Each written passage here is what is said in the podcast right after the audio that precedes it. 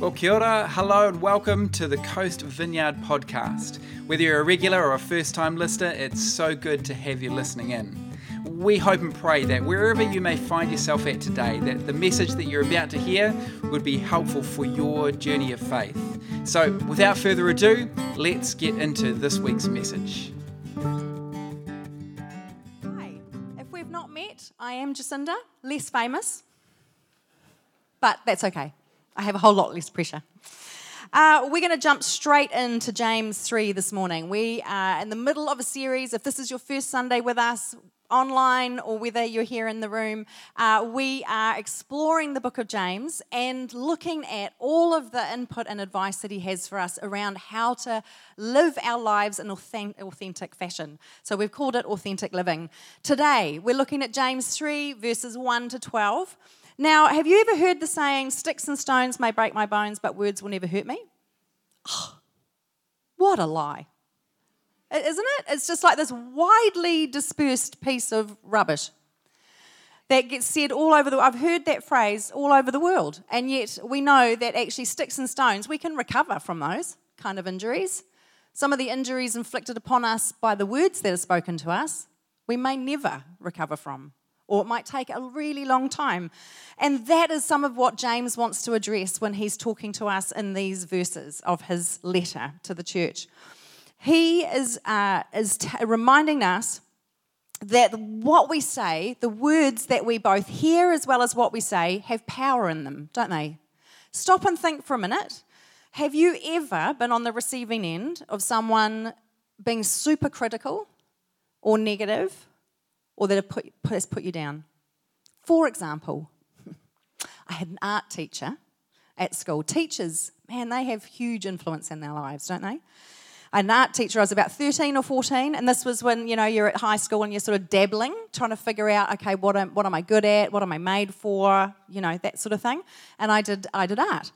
And uh, he one day, bless his heart, took my picture, held it up in front of the whole class, as you do, and told them all of the things that were wrong with it and how this was an example of what not to do. I know, I know. And so I just curled up on the inside, you know, curled up in this little ball and thought, I am not artistic. I am not creative. Obviously, this is not for me.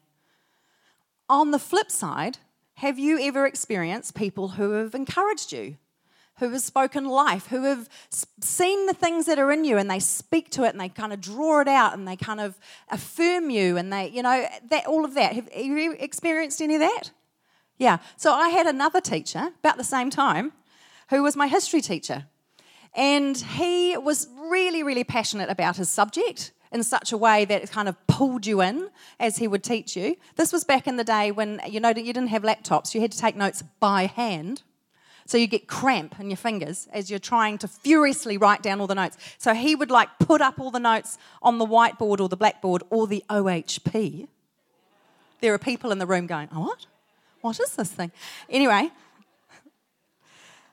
But he saw that I was coming alive as I was listening to his teaching on history, and he would encourage that. He would sort of, he could, he would just engage with me over that. We would talk. He would go, man, I love, you know, how you're doing this. I went on to study history at university and into my master's.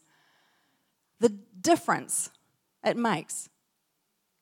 Words. They have power. They can bring us alive or they can crush us. And this is what James is wanting to draw our attention to. His whole focus of his letter is all about inviting people, exhorting people, encouraging people, challenging people, us, not just the people that read his letter back then, to take our faith seriously.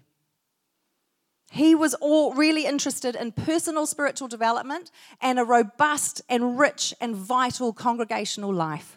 And that's the tone that you're going to hear as we read his words. So words matter. And so he is, this whole little chunk that we're about to read is all about taming the tongue. Taming the tongue, this little, little, little, little part of our bodies that has tremendous power. It has the power of life and death within it. Why don't we pray as we jump in? So Father, we are so very grateful for your presence here with us. Thank you that you have made us, that you have given us this ability to speak life. But Lord, we recognize the challenge that there is in this tiny little piece of our body as well. God, we, we realize, we recognize, we admit, we confess that we don't always say things that are helpful or kind or beneficial. And so, Lord, as we reflect on your word this morning, I just pray that you would come and that you would strike us again, capture us again of what a life lived with you in this area of our lives could look like. And that you would do the work within us that could transform this part of our lives. In your wonderful name, amen. All right, if you have a Bible, break it out, even if it's on your phone, or we'll have the verses come up on the screen. So this is James chapter three, verses one to twelve. Not many of you should become teachers, my fellow believers, because you know that we who teach will be judged more strictly. We all stumble in many ways. Don't you love that? He's sort of, this is, please hear, this is a man who was a pastor. He was the first pastor of the church in Jerusalem. So he really cares about people. So this is not some judgmental, critical thing. This is him coming alongside and saying, we all stumble. We do. We all stumble in many ways. Anyone who is never at fault in what they say is perfect, able to keep their whole body in check. When we put bits into the mouths of horses to make them obey us, we can turn the whole animal. Or take ships as an example. Although they are so large and are driven by strong winds, they are steered by a very small rudder wherever the pilot wants to go. Likewise, the tongue is a small part of the body, but it makes great boasts. Consider what a great forest is set on fire by a small spark. The tongue also is a fire, a world of evil. That's confronting, isn't it? He's not holding back, is James. A world of evil among the parts of the body. It corrupts the whole body, sets the whole course of one's life on fire, and is itself set on fire by hell. All kinds of animals, birds, reptiles, and sea creatures have been tamed and have been tamed by mankind, but no human being can tame the tongue. It is a restless evil, full of deadly poison. Wowza. Do you think about that? Like when you say hello to someone? Oh. With the tongue, we praise our Lord and Father, and with it, we curse human beings who have been made in God's image. Out of the same mouth come praise and cursing. My brothers and sisters, this should not be. Can both fresh water and salt water flow from the same spring? My brothers and sisters, can a fig tree bear olives or a grapevine bear figs? Neither can a salt spring produce fresh water. He's not really holding back here, is he? But he's trying to get our attention with really graphic imagery of how this really small thing can, that we can maybe just not even really think about has this massive influence and power in our lives and in the lives of the people we do life with. And so he's kind of using images to kind of really capture our attention. So let's just consider a few things as we go. First of all, my words will determine my direction. Like a bit in the horse's mouth or a rudder of a ship, small but influential. In, ch- in verses three to five, there are these small things that set the direction of either the, this powerful animal or this powerful uh, ship that is, you know, navigating and, and dealing with all of the winds and all of the, the conditions at sea. In the same way, words direct our lives. Brene Brown, who is an American um, speaker, author, philosopher, uh, social worker. I can't remember what field she does that in now. But anyway, she's written a bunch of books. And one of the things she talks about is, is that we each have a story that we tell ourselves that is formed by our experiences, by our interactions with other people. And those stories create our reality. That's how powerful they are. They create the reality that we both live out of and that we live into. the words that we say, create the stories that we tell ourselves, and they can have tremendous influence in our lives. And it, it affects our sense of identity. It affects the things that we think we're good at. For example, I'm rubbish at art, because that was the language I started to use and started to tell myself, well, I can't do creative things. If anyone would invite me into something, I'm oh, no, I'm not good at that. Wouldn't ever try again because of the fear of, you know, being held up as an example of what not to do all over again. Once in a lifetime, I think, is enough. But that's the power of words. It shapes who we think we are. It shapes the kind of life that we believe that we should be living. And so words matter. They determine my direction. And so we want to think about what words are directing our lives. What words, whose words are we listening to that is forming us, that is forming those stories, that are, that are influencing the dreams of the life that we could have, that affect our sense of who we are? Whose words are we listening to? What self-talk am I engaging in? For any of us that have struggled with mental health sort of scenarios, we can get stuck, can't we, of like this negative self-talk that's like the volume has gone up to ten in our heads and in our hearts. You're no good. You're no good. It's not worth getting out of bed today. There's nothing good today. Don't even bother. You've got nothing good to contribute to the world. Just just stay home. People will be better off if you're not actually around in the, you know, in the office today. They're lies. And yet they can sound so loud, and that then affects who we think we are and how it is we actually want to go and do life. Whose words are we listening to? Whose words are shaping our internal self-talk? That's something that we really want to think about, isn't it? And be intentional about what words we're actually allowing to have that sort of influence in our lives. Because one of the things we also know, second point, is we know that my words can destroy what I have if we're not careful. Have you ever caught, been caught out in a lie or a slight untruth? Any one of us who are parents, we've probably had to navigate this with our kids. But certainly, we still have to navigate it with ourselves, because we find ourselves in situations where sometimes the truth is a painful thing to say, or we're trying to avoid something, or we don't know how to confront an issue, and so we sort of fudge it. And then you get caught out. And then you've got that horrible reality of, now I have diminished myself and I have affected the trust that I had with this person. And now I've got to do all of the work of apologising and rebuilding trust because I told a lie. Or we um, get caught in gossip, and we find ourselves often, out of our own sense of insecurities, we start putting other people down. We slander them. Slander basically is just an old-fashioned word for saying we're putting people down, mostly so that we feel better about ourselves. We just don't, aren't that honest about it. But we can create habits, can't we, where we just critique other people. I don't know about you, but that's quite easy to do with the people in my family, because I see them all the time. I see what they're good at, but I also see the things that are really irritating or that they actually aren't very good at. We, we see each other in all our vulnerable places when we're in families, and we have the potential to be really destructive with the things that we say to one another.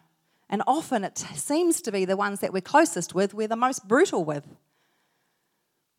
Words can destroy what we have. It can destroy the fabric of our families. It can destroy the fabric of our marriages. It can destroy our children. That is the power of the tongue. Offensive language that we, you know, in the heat of the moment, we say a whole bunch of things to somebody that afterwards we go, oh my goodness, I wish I could just rewind, take it all back.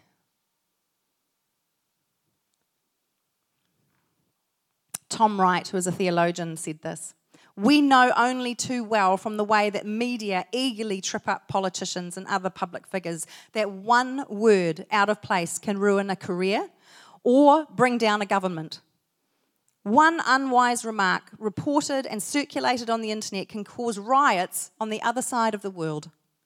So, says James, the tongue is like a little world all of its own, a country within a country.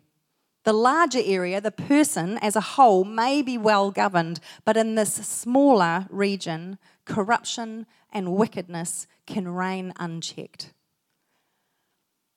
This is something, if we're following Jesus, even if we're not, to be honest, um, I think it's harder to do if we're not. We don't have the help of the Holy Spirit. But for those of us who are following Jesus, this is something we really want to take to heart. We really want to get good at using our words wisely and well. Because otherwise, if we don't check what happens, what comes out of our mouths as well as what comes in, if we don't exercise self-restraint, our words can be weapons that can do harm. And some of that is difficult to repair. The word that James uses for hell, you know, he says, where are we? Let's just go back to that verse again. Uh, uh, the tongue corrupts the whole body, sets the whole course of one's life on fire, and is itself set on fire by hell. Now, the word that he uses is Gehenna, a Greek word, and it's actually referring to a physical place that was on the outskirts of, of Jerusalem, um, the valley of Hinnom, and I probably said that wrong, Hinnom, uh, and it's where they used to burn all their rubbish. And that became a visual reference point for people whenever our New Testament writers in that original space, so James is our probably our earliest New Testament document that we have, he's referring to an actual place that people knew about. This place where it was constantly burning with rubbish. And pre-Jesus' time, it was a place where they used to practice child sacrifice. So it was a place of death. It was a place of destruction, of decay. It was not a place of life. It was not a place you actually wanted to go and be. Imagine the stench. It's like, it's where all the city's rubbish, everything they didn't want, anything, you know, it was all just chucked out there and burnt. And they say that it would just burn all the time. That's why we sort of have these um, references to, to hell being this place of fire. And so basically what James is saying, garbage in, garbage out. This place of garbage, this place of death and destruction, that's what can fuel the tongue. If we take garbage into our minds and into our hearts and souls, then that is what's going to come out of our mouths. And that can destroy what we have. Are you all right? It's all a bit sober, isn't it? Last one. This is kind of, these are the, oh, this is really tough. And then we look at the, how do, what do we do about it? All right? Just one more. Hang in with me. Here's the thing about this the stuff that's come out can come out of us, the garbage in, garbage out. Words will reveal my heart. Oh.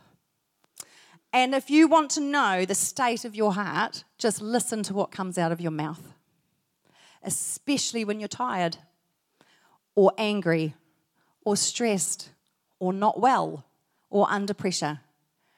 That's when we get a glimpse of what's actually growing in here. James, and uh, earlier in the letter, in chapter one, verse twenty-six, he actually says that our ability to tame the tongue, to be able to exercise restraint about what we say, is a, is a, an indicator of our spiritual maturity. That's how significant he would say that this is in our lives. But the real problem isn't our tongue, it's our heart. Because that's where this is coming from. It's all of what's going in here. Uh, the tongue betrays the world that is in one's heart. It is a microcosm of the inner self. And this gives us a, a glimpse into see what that is. I love that. I mean, that's that's an incredibly challenging thing because I know that the things that come out of my mouth, sometimes it's actually not even the words, it's the tone. Anybody? Just me? You know, like I, I can, I made a decision a long time ago that I wouldn't swear, like decades ago. So it's not usually like I'm using offensive language, but I can cut things with a knife, like with the tone. So it's it's kind of, it's all of what's coming out. of our mouths. And I love that James gives us this, this um, example of a man that so took this to heart, so took all of these things into his life and so lived into this, that when they were killing him, he responded in the most incredible way. So the members of the Sanhedrin, which were like religious leaders and those that in every city they had this um, this council that would make decisions about things. And so the members of the Sanhedrin tricked James into coming up to the temple to address people because they were concerned about them getting a bit carried away about this Jesus guy, who was James's half-brother. And and all these people were saying, you know, all these great things about Jesus, and the Sanhedrin were not happy about that, and so they wanted James to come and just put them in their place. Because the thing was, is James had grown up with Jesus, but he didn't actually come to faith until after Jesus had died and was resurrected. So he had had quite a long time of just standing on the sidelines watching, going, well, I'm just not too sure about that. However, he became so convinced that his half-brother was the Son of God, who died and rose again so that people would be able to have access to God, so that they would have forgiveness of sins, so that they could live whole and healed lives, that he gave the rest of his life to preaching that message, which he did when they put him up on the heights of the temple. They were not impressed, so they pushed him off. And even when he fell to the ground, this is what was said by someone who was a contemporary historian at the time with a name I can't pronounce. No, I'm not going to even try. It's bad. Anyway, this is what he says. They threw down the just man. His uh, nickname was James the Just because he was so kind and fought for justice all of the time. So they threw down this just man and they began to stone him, for he was not killed by the fall. But he turned and kneeled down and said, I beseech thee, Lord God, our Father, forgive them, for they do not know what they do. That's what came out of James's mouth and out of his heart at a time of intense pressure. Lord, let it be so in mine. Wouldn't that be a prayer? God, that when we're under the most intense pressure, that the things that you have formed in our hearts would overflow in words of such beauty and kindness and hope and forgiveness. That's what he's inviting us into, and that's what he lived and modelled for us. So it can be done. So what are we to do? Okie doke. This was the quite heavy part with all of the moments. And now it's like, okay, and now what we can do about that. First and foremost, we allow God to change our hearts, because this is where it all stems from. It's what's going on in here. There is only one solution. And if, as James says earlier, that no human being can tame the tongue, then obviously we all need help. We all need someone outside of ourselves to help us tame this thing by changing our hearts. And that is the person of Jesus. That is who we need. And it's through the work of the Holy Spirit within us that he transforms our hearts, and that will transform our language and our words. In Hebrews ten, eight, sorry, ten and eleven, it says this, because this is what God promises us he will do if we give him access to our hearts. This is the covenant that I will establish with the people of Israel after that time, declares the Lord. I will put my laws in their minds and write them on their hearts. I will be their God, and they will be my people. We get to choose over and over and over again to surrender afresh to him, to allow him access to our heart. Now, I know I've been following the Lord for a long time, over thirty years now, and it is a choice. There, I, I can withhold parts of myself. For whatever reason, there's lots of reasons we do that, and yet gradually, gradually, gradually, decision by decision, day by day, decade by decade, he has got more and more access to more and more of me. And ask the people who have walked with me through all of those years, that has made a difference. He has changed my heart.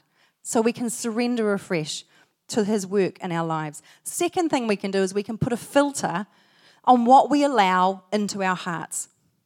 Now, we live in the country, we're in Dairy Flat, and we um, we've got two big tanks that all of the water off of our roof makes its way into these tanks. Now, if you stop and think about all of the things that could make their way into the tank. I've heard possums running across the roof. Dread to think what they might do up there. Birds. Birds with all of the bits and the fluff and the feathers and other things that birds leave behind, that's on the roof. Dust, pollen, all kinds of stuff. Everyone who's ever going to visit my house now is going, I'm not sure I want a glass of water, thank you very much. Um, good thing, though, we've got a filter. Rest assured, you can all just stop thinking, oh no, we're never going to visit the lilies. Um, we've got filters right over at the tanks that actually any of that unpleasantness won't make its way from the tank into the pipes, out of the tap and into my glass. We filter all of the rubbish out. We can do that with what we fill ourselves inside. What filter are we using? What good are we filling up in our hearts? Matthew twelve, thirty-four, verse thirty-five says, "For out of the overflow of the heart, the mouth speaks. The good man and woman brings good things out of the good that they have stored up inside of themselves. And the evil man or woman brings evil things out of the evil that they have stored up." Proverbs four twenty-three says, "Above all else, guard your heart, for everything that you do flows from it." We need to put filters on what is filling our hearts. So this week might be a great time to do an audit, a word audit. What are you? What good are you filling your heart with? Take an audit of your word diet. Write down. You can. Your phone helps you. It tells you all of the things that you've been spending your time looking at for the sixty-eight, six to eight hours of your day on your phone. Write down what it is, where are you where are you spending your time, what's filling you up, what television programs, what books, what movies, what TikTok, Twitter, whatever. What are the things that are, what are the words that are filling up your heart? And then hold that up against all of the words that are filling you from Jesus. Worship, scripture, words of encouragement that you might receive, you know, from someone else. Prayer. And if there's a bit of a disconnect or things seem a little out of order, then ask God to help you filter out the rubbish and to fill your heart with good. We have a part to play in that. This is not just God doing this completely apart from us. He partners with us in this thing. And then the last thing is decide to speak words of life. Decide. Make a decision to be that person. We um, we have a friend, and he some years ago decided that he wanted to really major on being an encouraging person to others. So at the bottom of his emails, you know how um, if you get an email from me, you'll say it'll say Jacinda Lilly, and then underneath um, pastor slash spiritual director. You know, it's kind of like job job thing that I do. His says his name, and then Chief Encourager. Isn't that cool? And I have, well, we have been on the receiving end of his emails, his phone calls, his messages, his com- the conversations, and he genuinely lives lives into it. And we are the better for it, because he has chosen to speak words of life and encouragement. We too can be those people. You know, when uh, Tom Wright again says this, someone when someone you trust says one or two sentences, a door opens to a whole new world. That's what we can do for each other, because we trust each other to speak to us. And we have the ability to open up whole new worlds for one another, to call out the good, to call out the best, to see what God is doing and encourage us in it. When people were describing Jesus' words, um, at one point the temple guards had been sent to go and arrest him. It was just this particular attempt failed, but they got it right the next time. But when one of the temp- temple guards came back, um, he was being uh, interrogated by the leaders of the temple because he came back empty-handed. And they were like, well, what happened? He said, you know, are you getting sucked in by this guy as well? And this is what he said in John seven forty-six. The temple police answered, have you heard the way he talks? When they're describing Jesus? Have you heard the way he talks? We have never heard anyone speak like this man. Just listening to him so struck them that they couldn't do their job, even though they knew they would be punished for it. This is the one we follow. This is the one who is at work in our lives. He will give us those words of life. Remember that our words matter and that when people are listening to us, they are impacted by what we say. So what life-giving words can we choose? Words of affection. I love that even Jesus needed this. He was baptized by his cousin John before he even did any ministry. So he hadn't done anything to earn anyone's approval or anything at this point. And as he's coming up out of the water, this is what God said to him. This is my son, whom I love. With him I am well pleased. He hadn't done anything. He was loved. You are loved. Not for a thing that you've done, just because God made you and he loves you. And I wonder if you need to hear that today. But we can give words of affection. We can speak words of praise. We can speak words of encouragement. The thing with praise is make it real, not empty. And we can kind of tell the difference when we're on the receiving end of that often, can't we? It just, it just lands different. So we want to give genuine encouragement and praise. I love in Ephesians four, verse twenty-nine, Paul, when he's encouraging people in terms of this whole what we do with our, our talk, he says, don't let any unwholesome talk come out of your mouth, but only what is helpful for building others up according to their needs, that it may benefit those who listen. That the words that would come about out of our mouths would build other people up according to their needs. Words of healing. Proverbs fifteen four says, the tongue that brings healing is a tree of life. Huh. Isn't that a little bit more hopeful than the, you know, the, some of the stuff we started with? This is, this is the power we have. Words of faith. We can lean into those. So an invitation, a challenge perhaps this week, is what words could you choose to regularly and intentionally give away to others through the week that would call life out in them? If you're a parent or a teacher or a coach, although teachers are actually all on holiday right now, so they're probably catching their breath, but or an employer or a friend. One of the things, one of the pieces of advice I was given early on when I was learning how to lead, which has stuck with me ever since, is that I was told, as a leader, your whisper is heard as a shout. Your whisper is heard as a shout, which is a pretty sobering thing, and you certainly don't get that right all the time. However, it made me realise all of us actually lead in some way because we have influence in somebody else's life. That's what leadership is. So all of us have the potential to shout words of life into the lives of the ones that we lead and influence. Isn't that cool? We could choose to be that sort of people. So just to recap, this is what we can do. We can allow God to change our hearts. We can put a filter on what we allow into our hearts and what we fill ourselves up to, and then we can decide to speak words of life.